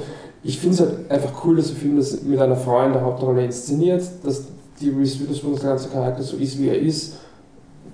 Aber, ich weiß nicht, ob es aber es ist, beruht halt auf wahren Begebenheiten, was halt irgendwie so irgendwie sympathischer macht, zum einen auf dem anderen halt irgendwie aus, aus Filmperspektive halt weniger abenteuerlicher macht. Wenig, weniger abenteuerlich macht. Wie auch immer der Film war voll in Ordnung ist. Das ist ein Film, der einem wirklich nicht lange in Erinnerung bleibt. Allerdings möchte ich wirklich ein großes Shoutout an Reese Witherspoon. Die ist echt super in dem Film. Also ähm, muss man wirklich ein großes Lob machen. Der Film lebt ganz allein von ihrem Charakter. Er hat auch so einige Ideen in, in Schnitt und Kamera, die ich allerdings nicht so wahnsinnig überzeugend fand. Ich weiß, dass auch Laura Dern so ein bisschen einen Oscar-Hype hat. Ich fand aber ihre Figur, ja, nicht, dass sie schlecht spielt, um Gottes Willen, aber es ist halt, das fand ich irgendwie so wenig überzeugend. Du weißt einfach genau, was passieren wird. Du weißt, dass sie krank ist, du weißt, ja, ich will jetzt nicht spoilern, du weißt, was passieren wird. Das mit kranken Menschen passiert. Du weißt, was, mit, was das bei der Cheryl auslösen wird. Es ist einfach so ein. Äh, es ist irgendwie ein Film, aber den will ich gar nicht erwähnen, weil er so unbekannt ist. Aber äh, es gibt sicherlich bekannte. Nein, es ist die Unendlichkeit der Primzahlen. Den muss man nicht sehen haben. Er ist nicht gut und er ist ein kleiner italienischer Film, den ich nur durch Zufall gesehen habe. Aber es gibt sicherlich mehr dieser Filme, wo es einfach eine, eine Storystrang in der Gegenwart gibt und es gibt eine Storystrang in der Vergangenheit. Und es ist dem Zuschauer einfach von Anfang an klar, wie die Vergangenheit enden muss, damit es zur Gegenwart führt. Und für mich, mich erfüllt es einfach nicht. Für mich war das so ein, ich weiß, was passiert, warum sehe ich schon wieder die Mama? Ich weiß, was mit dir passiert, ich weiß, was das bei dir auslöst, ich hab's kapiert, ich kapiere es auch nur mit der Gegenwart und meinetwegen einem kurzen Flashback. Deswegen war für mich einfach viel drin, was so, nee. Aber einfach Reese Witherspoon und ihr Charakter alleine, finde ich, machen den Film wirklich sehenswert. Ist ein empfehlenswert, nicht mehr, nicht weniger. Ende. Dürfte ja auch eine Redemption-Rolle sein. Weil das wieder vor der Podcast wichtig bin. ich Aber er, nicht. bas er basiert So auf. bei ihr ein, ein Redemption. Ja, weil Reese Witherspoon jetzt nicht bekannt ist für ihre guten Filme. Reese Witherspoon hat einen Oscar, ich meine. Was, was willst du mehr? Also, finde ich persönlich. Was willst mehr? Etwas verändern in der Welt. Das willst du. Patrick? Wir sind bei Citizen 4 angelangt, der Dokumentation über Edward äh, Snowden, die ähm, nicht im Nachhinein gedreht worden ist, wie ich am Anfang gedacht habe, sondern zeitgleich mit den ganzen NSA-Enthüllungen 2012, 2013 ähm, gedreht worden ist. Die Regisseurin ist Laura Poitras. Sie ist ähm, bekannt durch ihre Amerika-kritischen, ähm, durch ihre amerikanischen The Oath. Michi zeigt ein Ähm, ab. die, die da geht es um einen Bodyguard von Osama Bin Laden. Der Film ist super. Mhm. Ich glaube, sie hat auch irgendwas über Guantanamo gemacht. Mhm. Auf jeden Fall. Ähm, sie hat sehr Amerika-kritische Dokumentationen gemacht, ist deshalb auch auf einer Watchliste der Amerikaner, wird bei, oder wurde zu der Zeit, wie sie noch nach Amerika gegangen ist, bei, jeder, bei jedem Flug kontrolliert und herausgepickt und war auf der Watchlist. Und sie wurde angeschrieben von dem unbekannten Citizen 4, der meinte, er hat etwas, was er der Welt mitteilen will. Er arbeitet für die NSA als ein Contractor, also ein Vertragsbediensteter in einem Subunternehmen. Und ähm, der will eben irgendwas veröffentlichen. Und sie wird kontaktiert und der Glenn Greenwald, ein äh, Journalist für The Guardian, wurde kontaktiert und es gab E-Mail-Verkehr, der verschlüsselt war. Citizen 4 hat ihnen gesagt, wie sie die E-Mails verschlüsseln müssen, dass sie in Kontakt bleiben, hat von Anfang an gesagt, ähm, unsere E-Mails werden gelesen werden, es ist nur eine Frage der Zeit und deshalb verschlüsseln wir es so, damit wir zumindest ein bisschen Spielraum haben. Ähm, es treffen sich dann alle in äh, Hongkong in einem Hotel und dort sehen wir dann zum ersten Mal Citizen 4, also Edward Snowden. Und es ist wirklich ein, so ein wichtiger Film. Du, du, du spürst richtig, dass er wichtig ist. Ironisch wichtig? Nein, wirklich. Also, er ist wirklich wichtig. Man sollte ihn sich wirklich anschauen. Es zeigt dir perfekt, was da abgegangen ist. Also, dieser NSA-Hex, er wird teilweise ein bisschen technisch, ist er jetzt nicht mehr sitzt denkt sich, okay, jetzt reden schon lange über verschiedene Verschlüsselungsmethoden, bla bla bla. Aber man merkt einfach, einfach weil es live ist, es ist halt wirklich live, du merkst, wenn der Feueralarm auf einmal losgeht, dass alle auf einmal einfrieren und nicht wissen, scheiße, sind sie uns jetzt schon draufkommen, bevor wir überhaupt noch was veröffentlichen haben können. Haben sie uns schon erwischt. Komm, wird jetzt gleich die Tür eintreten. Und sie lässt sozusagen weiter, es wird immer weiter Es wird weiterlaufen. Ähm, wenn, der, wenn der Edward Snowden sein, sein Passwort eingibt, dann versteckt er sich unter der Decke, weil unter Umständen könnte ja durchs Fenster über eine Reflexion jemand sein Passwort sehen oder an seiner Handbewegung sehen, was sein Passwort ist, damit halt wirklich sicher ist. Und du, du kriegst sofort dieses Gefühl von, äh, mit von, wir werden beobachtet, irgendjemand ist hinter uns und bald, bald erwischt er uns und dann folgst du ähm, ein bisschen Glenn Greenwald, wie er, der war ja der Enthüllungsjournalist, der mit seinen Artikeln das alles ins Laufen gebracht hat, wo halt rausgegangen ist, NSA hört alles ab, das sind die Zentren, Großbritannien hilft mit, ähm, die, die ganzen Firmen helfen mit. Ähm, man kriegt auch viel mit von Edward Snowden, also er ist der, der meint,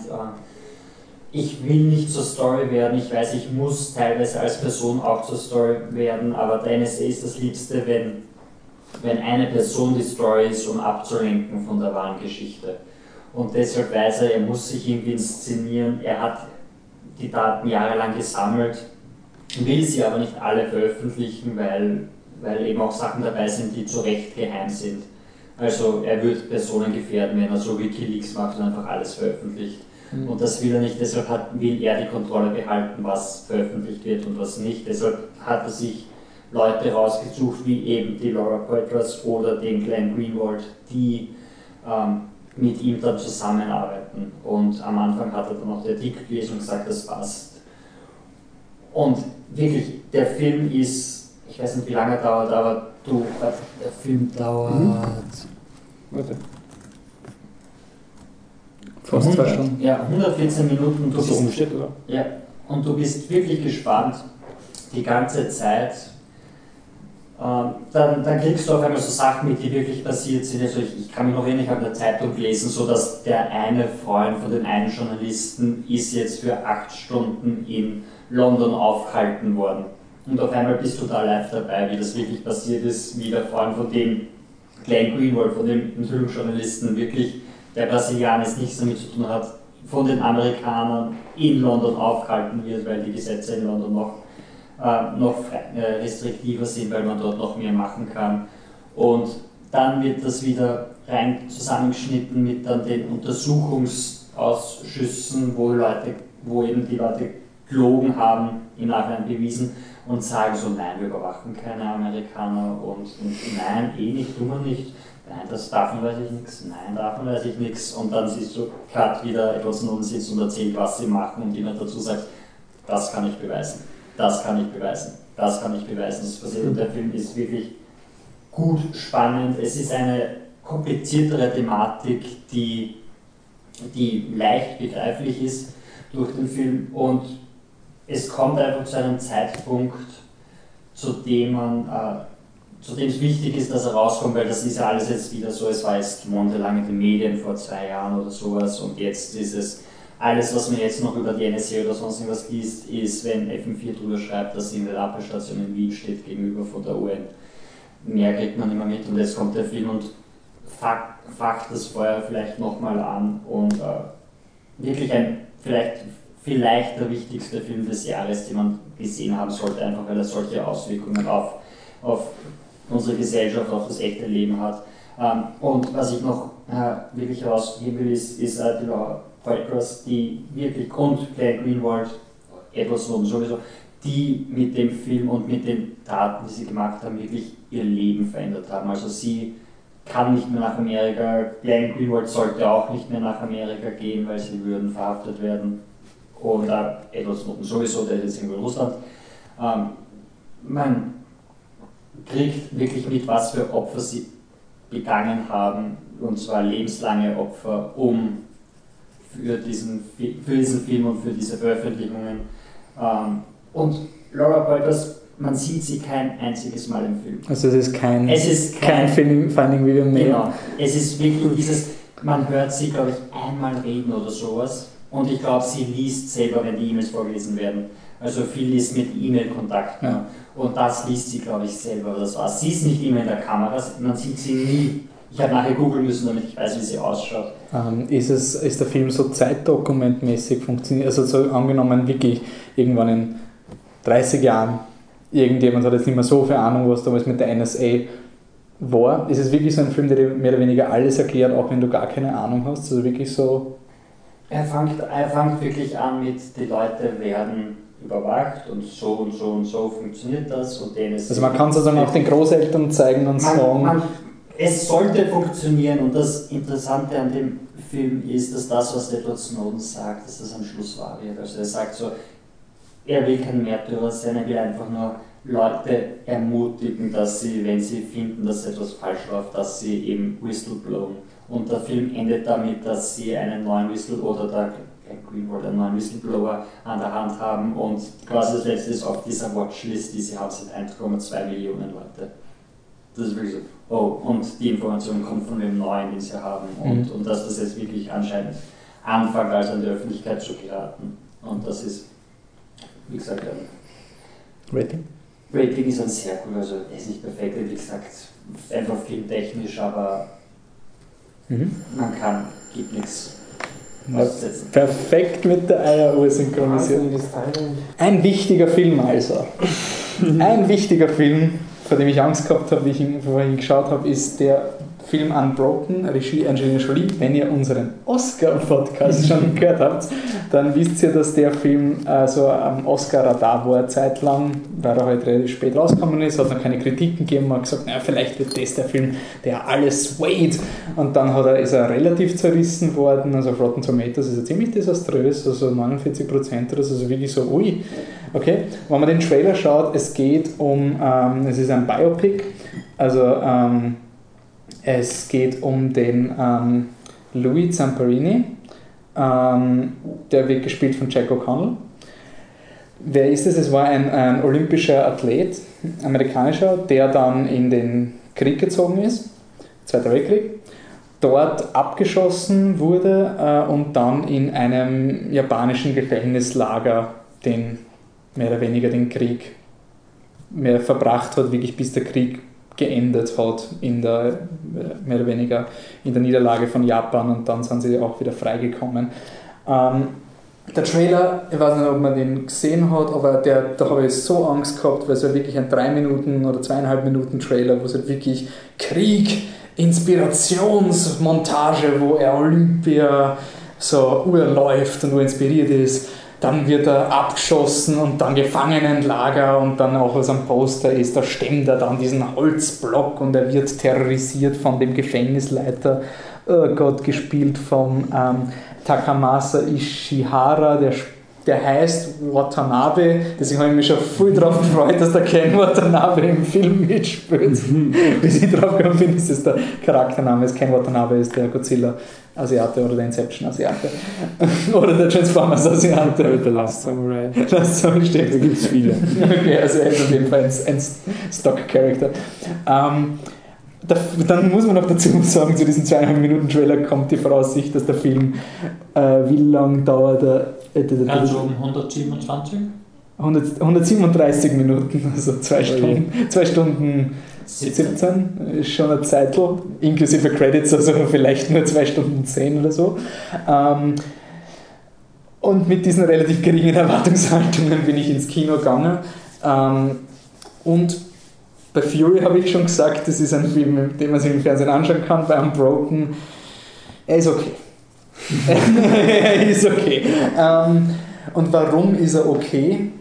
Ist deswegen, weil ähm, die erste Stunde des also der Film hat 15 Minuten Biopic-Montage, wo du wirklich so, oh, da wird jetzt ein wichtiger Satz gesagt und da wird jetzt ein Satz übergibt, niemals aufgesagt und da ist ein inspirierender Familienmoment und da ist, du kannst die Welt verändern, bla. Gut, dann haben wir das abgehakt, dann kommt und das wird intercutted mit so Kriegssequenzen, wo sie in im Flugzeug sitzen und dann denkst du schon so, ey, Scheiße. Also wirklich so 30 Sekunden im Flieger, dann wieder Flashback, 30 Sekunden im Flieger wieder. Ich so, oh Gott, das wird jetzt echt fort. Und dann stürzt er ab und dann kommt Life of Pi ohne Tiger. Nämlich wirklich eine Stunde lang ist der, ähm, ist eben der Louis Zamperini, also Jack O'Connell, der Donald Gleason, der spielt den Phil. Und ich glaube, ich hoffe, das sage ich jetzt richtig. Also der, der Garrett Hedlund, der Fitzgerald, also drei Leute. Der Garrett Hedlund ist vielleicht ich glaube, das ist er. ähm, Entschuldigung, tut nur leid, wenn das nicht stimmt. Ähm, also drei Leute in zwei Rettungsbooten für eine Stunde. Und das ist der Moment, das ist der Grund, warum der Film für mich dann ein empfehlenswert ist und kein Lauwarm. Weil das ist gut, wirklich gut gemacht, extrem interessant und einfach viel spannender, weil du weißt nicht, was auf dich zukommt. Du bist so ein, okay, fischen sie jetzt und haben sie noch genug Wasser und sonst irgendwas. Das ist wirklich super und Eben auch, wie bei Life of Pi, das ist irgendwie der beste Teil des Filmes und wenn der Film dann beginnt, eine Message zu machen, bis der so, äh, okay. ähm, und dann kommt er ins Gefangenenlager und ja, dann ist er halt ein Gefangenenlagerfilm mit einem diktatorischen ähm, Gefangenenleiter, der scheiße ist. Und dann gibt es halt immer die Szenen, so ein, der, der Watanabe sagt zum, zum Louis, oh, ich werde jetzt versetzt in ein neues Lager und du hast diesen, oh, Gott sei Dank, jetzt ist die Terrorherrschaft beendet, dreimal aufs Glatten und nicht alle Gefangenen dann in ein neues Lager versetzt werden. Und das dauert 15 Minuten und dann Twist-Alarm, weißt du, wer der Leiter von diesem neuen Lager ist. Holy shit, wieder Foltersequenzen, na das wird aber lustig. Und hinzu kommt das Poster, zeigt die letzte Szene vom Film, ist auch super, danke, ich weiß, dass es auf diesen Balken hinausläuft. Du guckst im Film und denkst, ja, der Balken muss noch kommen, er muss noch schreien und den Balken, weil er ist ja unbroken. Ist auch ein bisschen ein Spoiler.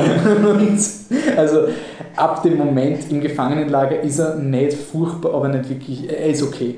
Und man muss sagen, ich habe mich nicht fadisiert, trotz 2 Stunden 17. Das ist auch ein bisschen ein Achievement, aber da muss ich jetzt auch sagen, wenn man jetzt sagt, okay, das ist, die Angelina Jolie zeigt Kompetenz als Regisseurin und sonst irgendwas. Entschuldigung, wenn du so gute Schauspieler hast und die Coen Brothers schreiben dein Drehbuch und der Roger Deakins ist dein Kameramann und generell werden die Millionen nachgeschossen und dein Resultat ist ein Film, der halt okay ist, dann ist es für mich kein Achievement als Regisseur. Das ist für mich so wirklich so ein, alle Leute sind gut und ein, der Regisseur hätte jetzt noch Bam it up a notch irgendwie gemacht. Und ja, nicht es ist so ein Film, wann er wirklich ein ernsthafter Awards-Contender ist, dann geht er mir wahrscheinlich ziemlich am Wecker und so ist er mir relativ wurscht, man keine anschaut. Im Vergleich zu Fury, er ist näher am Lauwarm. Also ich finde Fury viel, viel solider, den empfehle ich viel lieber, aber Unbroken ist auch mit der richtigen Erwartungshaltung gut wegen dieser einen Stunde im Boot. Das ist einfach etwas, was der Film was nicht viele Filme machen, was auch sehr schwierig ist, so eine enge Sequenz irgendwie zu visualisieren und spannend zu machen. Deswegen ist er empfehlenswert. Und jetzt kommen wir zum letzten Film des Abends. Man Unbroken sehen. Okay. Ähm.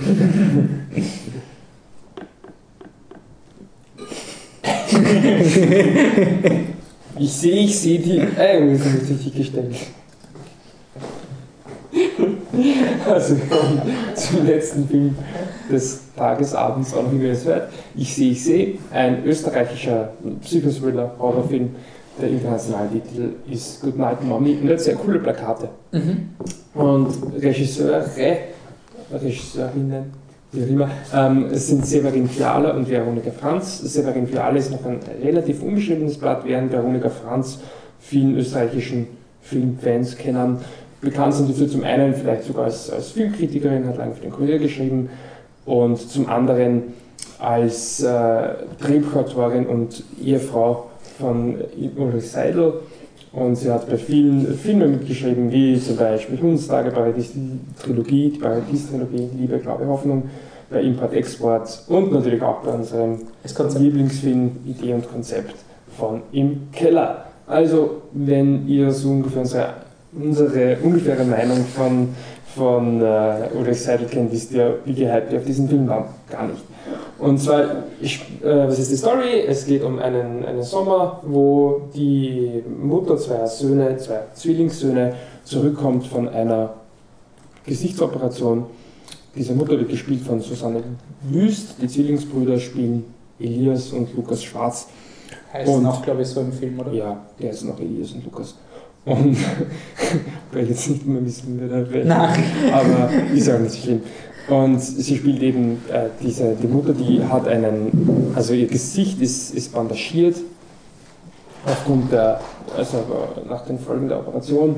Und es ist, ist quasi so, dass die, die beiden Zwillingssöhne zweifeln ein bisschen daran, dass das auch wirklich ihre Mutter ist. Man ist sich nicht so ganz sicher, ob sie das eigentlich ernst meinen, ob das etwas ist, so ein Spiel, das sie spielen, dass sie sich immer mehr hineinsteigern. Aber jedenfalls haben sie ähm, genug Verdachtsgründe ähm, oder denken sie genug Motivation eines Verdachts zu haben, dass sie relativ hart mit ihr ins Urteil gehen. sagen wir es mal, sagen wir mal so. Und am Ende gibt es dann noch einen Twist und alles Mögliche. Es ist im Endeffekt ein ja, relativ straightforward Horrorfilm. Man muss sagen, wir, unsere Erwartungshaltung war ja schon, ich meine, Drehbuchautorin von Hundstage und Paradies-Trilogie ja. ist jetzt so ein Okay. Und dann war es so süß, weil im Screening, waren, ist dann ähm, der Sprecher von ähm, Stadtkino-Sprecherin ja. gekommen und hat gesagt, äh, sie bitten uns nicht Plot-Spoiler, also das Ende zu verraten. Und da haben sie schon gedacht, what? Also es ist genauso wie man das so, also weil wir haben irgendwie so im Keller glauben, so bitte Spoiler nicht das Ende von dem Keller. Mhm. Und das war dann eh die größte Überraschung. Ja. Er hat Anfang, Mitte, Schluss. Ja. Letzte Szene bezieht sich auf die erste Szene. Ja. Charakterbögen, Konflikte, Motivationen.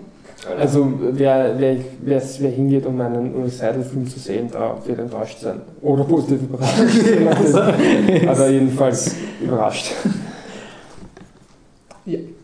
Ja, die Kamera muss auf jeden Fall rein ist von Martin Schlacht eigentlich so ungefähr das Beste an den meisten Olive Seidel-Filmen. Der Vampir auf der Couch.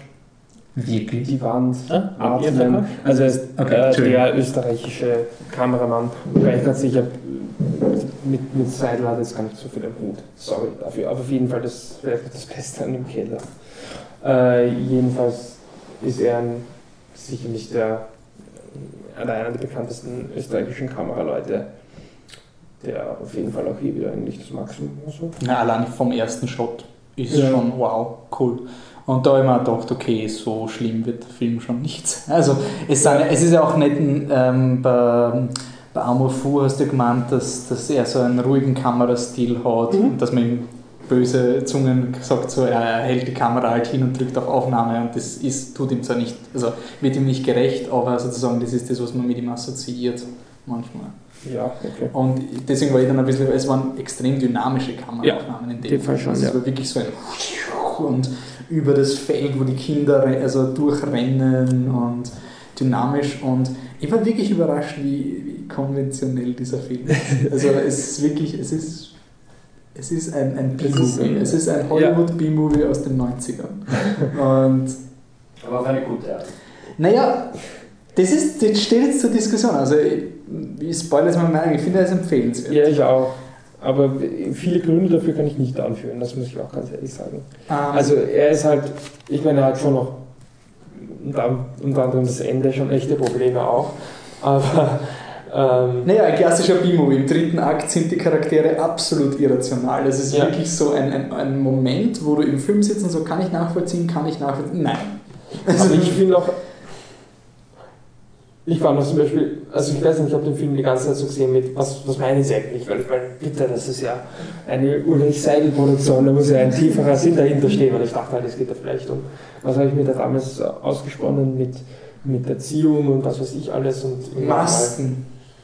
Masken. Masken, ja. Die also Kinder haben am Anfang Masken. Identitätsprobleme und was weiß ich. Was wir sehen. Irgendwann einmal habe ich mir gedacht, naja, okay, es ist halt einfach ein ist es eh okay, aber, Aber- ein bisschen schlecht verkauft. Das finde ich interessant an dem Film, weil es ist ein B-Movie, ein absolut konventioneller Standard B-Movie, wo die Leute sau viel reininterpretieren werden, weil es diesen, dieses Podium hat. Ja. Es ist so dieses, boah, das ist mehr als ein Horrorfilm, da Ja. geht es um Identitätsfilme. So, ja, das machen gute Horrorfilme. Und deswegen fand ich eben auch, also ich bin dann irgendwie so ein bisschen so skeptisch drin gesessen, weil es war zum Beispiel gibt es am Anfang eine Szene, wo, wie es mir das Inglourious Bastards Spiel, ich weiß nicht, wie man das noch nennen könnte. Wer Das- bin ich? Das ist Wer bin ich? Also das Spiel, glaube ich, ein berühmtes äh, Partyspiel, wo man sich äh, gegenseitig berühmte Personen äh, zuweist und man muss dann aufkommen, welche berühmte Person man, man ist für den Rest der Runde. Und mit, mit so Ja- oder Nein-Fragen.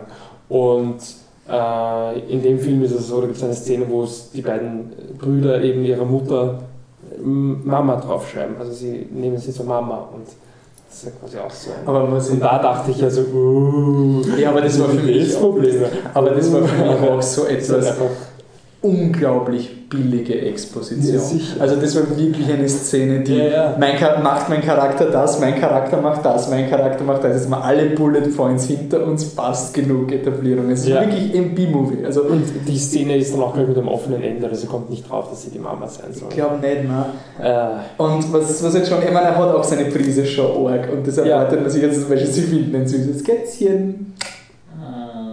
Also man kann sie zusammenreimen, was mit dem passiert. Aber natürlich finden sie das Kätzchen nicht in einer normalen Location, sondern in irgendeinem, ist es ein Pestgrab oder wo halt viele ja. Totenköpfe und sonst irgendwas Aber ich muss sagen, ist. es gibt einen Seidel-Moment in dem Film, den ich extrem cool fand, weil es kommen die, es kommen zwei Leute, die Spenden eintreiben, ich weiß nicht mehr für welche Organisation, Rotes Kreuz, und äh, sie haben halt, nicht, müsste man mehr oder weniger spoilern, ich spoilere nicht, die Mutter ist gerade nicht zur Verfügung, sagen wir so, und die beiden Söhne äh, kommen eben machen ihnen die Tür auf und sagen, ja, nein, Mama ist gerade nicht da. So, wir warten, wir warten, nein, Mama ist gerade nicht da. Und ja, hin und her und dann warten die beiden halt auf die Spende und irgendwann einmal kommen die beiden Brüder auf die Idee, ja, geben ihnen halt einfach einen 50 und sagen, so, ja, die Mama ist sicher nicht einverstanden, wenn ich, wenn ich, wenn ich, das Geld, wenn ich ihr das Geld gebe. So, sagen die, die beiden roten Golfleiter also, ja, wenn es die Mama gesagt hat, schon passen, gell? ja, sagen wir danke und gehen wir wieder. Das fand ich extrem gut. Ja. Das ist ein, ein Seidel, schon arg, schaut, wie wir sind für Österreicher im Moment, aber ich fand ihn einfach echt cool. Aber was ich so irgendwie lustig fand bei dem Film und deswegen auch dieses, ähm, ich bin ein extremer Horrorfilm-Fan und ich finde, er hat ein bisschen so Allüren von Funny Games, so ein Mhm. Film, der eigentlich genau das ist, was andere Filme Ja. sind, aber das, jetzt ist es Kunst.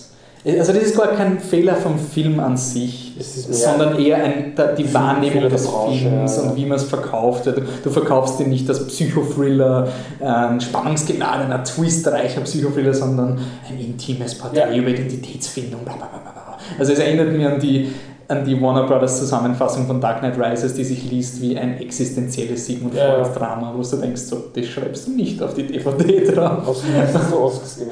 Und der Film hat eigentlich großteils diese Mentalität, der schlimmste Horror ist das wahre Leben. Und das checkst du relativ schnell. Ja, und so. aber, dann, eben das macht es so interessant, dass der dritte Akt so ein Overdrive ist. Und wirklich so ein, Ja. du führst eine Ebene, eine erzählerische Ebene ein, die B-Movies verwenden, Ja. wo du dir denkst, also dann ist der richtige Horror doch nicht das wahre Leben, weil man sagt, sorry, das kann ich dir nicht glauben, das ist... Und ab einem gewissen Moment glaube ich an eine Menschlichkeit, vielleicht glaubt Ulrich Seidel das nicht, weil schon arg und wie die Ja, Leute ja. und sonst irgendwas, aber im Endeffekt sind es Kinder und eine Mutter. Und von der emotionalen, ich glaube nicht, dass Kinder so weit gehen würden. Er, ja. Okay, aber er ist empfehlenswert, er hat eine schöne Kamera. Und er ist interessant, also er ist sicher die positivste Ulrich Seidel-Produktion seit Paradiesliebe. Ja, ich muss aber schon ganz ehrlich gestehen, wer das jetzt, weiß ich nicht, Witcher oder was da jetzt rauskommt, horrorfilmmäßig, ob ich da noch einen Empfehlenswert geben wird. Ja, es ist schon noch ein bisschen so der Überraschungseffekt. Oh, ein Ulrich Seidel Produktionsfilm. Hey, der ist anschaubar. Aber Kamera. Aber Kamera. Kamera ja. und Produktionsqualität und Ja. der eine Und hin und wieder ist die. Stimmung auch ganz cool. Ja. Und er hat, auch, er hat auch wirklich, also deswegen war ich vielleicht so enttäuscht von diesem Twist, weil er hat Momente, wo konventionelle Horrorfilmmotive mit echten Menschen machen. Es gibt eine Szene, wo die Mutter einfach in den Wald geht und schreit, weil sie so frustriert ist. Und sie tut sich die Maske runter und wie die Kamera sich um sie dreht, schreit sie halt und das wird im Zeitraffer abgespielt. Und deswegen siehst du ihr Gesicht nicht. Das schaut total gruselig aus. Es könnte sein, dass sie sich in ein Monster verwandelt oder es ist ein Trick des, des Schneidteams sozusagen. Und das, finde ich, hebt ihn doch schon über einen normalen Trash-Film. nee, sicher. Also, für mich auch auf jeden Fall empfehlenswert. aber nicht zu gehypt sein. Nein, man muss ihn sich nicht anschauen. Aber ich finde es halt wirklich irgendwie süß, dass gerade, das ist für mich so ein Left-Field-Film. Es kommt so richtig aus dem Nichts, dass, dass der in diese Richtung geht. Und das war für mich, glaube ich, wirklich dieser Überraschungsmoment. Ja, Okay, dann haken wir das ab und machen noch einen Quickie, wo wir unser gesamtes Programm durchgehen und mit so einer Einsatzkritik noch zusammenfassen und unser Rating abgeben. In unserem Podcast haben wir gehabt Paddington, Äh, ein äh, Kinderfilm, der sehr viele Probleme und Widersprüche hat, aber der Teddybär ist, also ist kein Bär, der sprechende Bär ist unglaublich süß, gut animiert und hat eine nette Message. Empfehlenswert. Fury. Zwei Stunden, der Krieg ist die Hölle mit Brad Pitt in einem Panzer, gute Actionsequenzen, ein bisschen flach in der Philosophie, aber noch immer empfehlenswert. Die Sprache des Herzens. Ein Film über eine blind taube Frau, die die Kommunikation erlernt, quasi inspirierend in Wirklichkeit ein Nachmittagsfilm, aber ein solcher, den man sich anschauen kann. Empfehlenswert. Let's be Cops. Let's be a Director. Furchtbar. Timbuktu. Ein Lauermama-Film, von dem ich bis jetzt noch nicht weiß, was er von mir will. Taken 3. Ah, Liam Neeson, es ist noch persönlicher als bisher, Laura. Lauram, schaut's John Wick. St. Vincent. Ähm, krantiger Bill Murray freundet sich mit einem kleinen Jungen an, empfehlenswert. Wild. Reese Witherspoon geht auf Identitätssuche und ist das Beste an dem Film, der auch viele Fehler hat, aber trotzdem empfehlenswert ist. Citizen 4. Ähm, der vielleicht wichtigste Film des Jahres, der eine interessante Geschichte zeitnah erzählt. Das war die Sehr gut. Unbroken. Angelinas, Angelina Jolies Biopic über einen olympischen Athleten, der ein Kriegsgefangener wird, wegen einer Stunde auf einem, Bo auf einem Rettungsboot empfehlenswert gerade noch. Ich sehe, ich sehe. Ähm, ein österreichischer Horrorfilm von der Ulrich Seidel Produktion, der viel straighter ist, als man glauben würde. Und deswegen empfehlenswert. Und empfehlenswert. Hat ja Passt. nichts damit zu tun gehabt. Das heißt, Nein, eh nicht, aber das sind seine Produktionsfilme immerhin. bevor man sagt, wo man uns finden kann und alles, gibt es noch einen schnellen Ausblick von Filmen, die auf uns zukommen. Ähm, schnell, ich will den Film in einer in 40 Minuten mischen. Also ah, okay. 10 Minuten aufbrechen. Also es kommt jetzt immer für auf uns zu. Äh, es kommt, packen wir zusammen und ja. also was auf uns zukommt ist Baymax, riesiges Robo-War-Bohu, den hat der Patrick schon gesehen. Kannst du mir kurz teasern? Ähm, eine Mischung aus How to Train Your Dragon und ähm, Fleischig mit Aussicht auf. Naja, wolkig mit Aussicht auf Fleischbällchen, allerdings nicht mit derselben Genialität. Fleischig mit Aussicht auf Wolken. Das, dann haben wir Imitation Game, das Alan Turing Biopic, was auch ein ziemlicher Oscar-Contender ist, mit Benedict Cumberbatch, den haben wir auch jetzt gesehen und sagen eigentlich, sagen wir mal recht positiv, müssen wir noch diskutieren. Wer den Biennale-Podcast gehört hat, weiß, dass der Michi ziemlich begeistert war von Red Army. Der wird auch noch kommen. Dann gibt es noch Gruber geht. Ein wirklich guter österreichischer Film. Passt. Dann wird Birdman auch in den Wide Release gehen, der einer der Haupt-Oscar-Contender. Und, was ich eh schon ein paar Mal gesagt habe, John Wick kommt auch mit Keanu Reeves. Passt. Ihr könnt uns erreichen auf flipthetruck.com, facebook.com slash flipthetruck. Patrick, wo findet man dich? Mich findet ihr auf Twitter at existentcoffee, Warum? Weil Existential Coffee zu lang ist. Michi, wo findet man dich? Mich findet man als Ed Hipster-Saurier. Ich wäre zwar gerne ein Hipster-Dino, allerdings gibt es ja schon einen, der glaubt, es ist nicht zu schreiben. Oder wie war das? Ich bin schon ausgestorben, bevor es cool war. ja, also Ed äh, Hipster-Dino. Und Wolfgang, wenn ich mit dir reden will, Flip unterstrich der unterstrich Truck, weil es gibt schon einen Flip the Truck in einem durchgeschrieben. Ansonsten hört man sich im nächsten Podcast. Danke fürs Zuhören. Wenn es wollt, seid nett zu uns. Kommentiert auf Facebook oder auf der Seite oder schreibt uns auf iTunes. Wir freuen uns auf euch. Ciao. tschüss.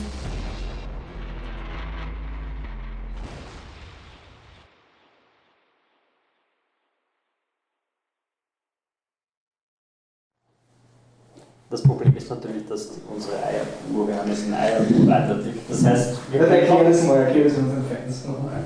unsere Eieruhr. Wir haben Zeitvorgaben, je nachdem, ihr hört es jetzt ticken, je nachdem, wie viele Leute von uns den Film gesehen haben, hat jeder eine gewisse Zeit, um über diesen Film zu reden, damit wir nie keine 4-Stunden-Podcasts machen, wie wir es zu Beginn gemacht haben, und jeder eine Rahmenhandlung vor sich hat, die er nachvollziehen kann. Das heißt, wenn er ihn alleine gesehen hat, werden wir bis zu 10 Minuten über diesen Film reden. Wenn ihn zwei Leute gesehen haben, wird dieses Zeitkontingent um 5 erhöht. Und zu dritt sind es dann 20 Minuten. Maximale Außer bei Streifen 20 One Hell of a. Ride. Und der Michi ist wieder da, wir können ist es wieder da, das geht weiter. Was ist jetzt ausgemacht? Ja, Pause. Der, der Patrick hat die Eieruhr erklärt gerade für unsere Fans.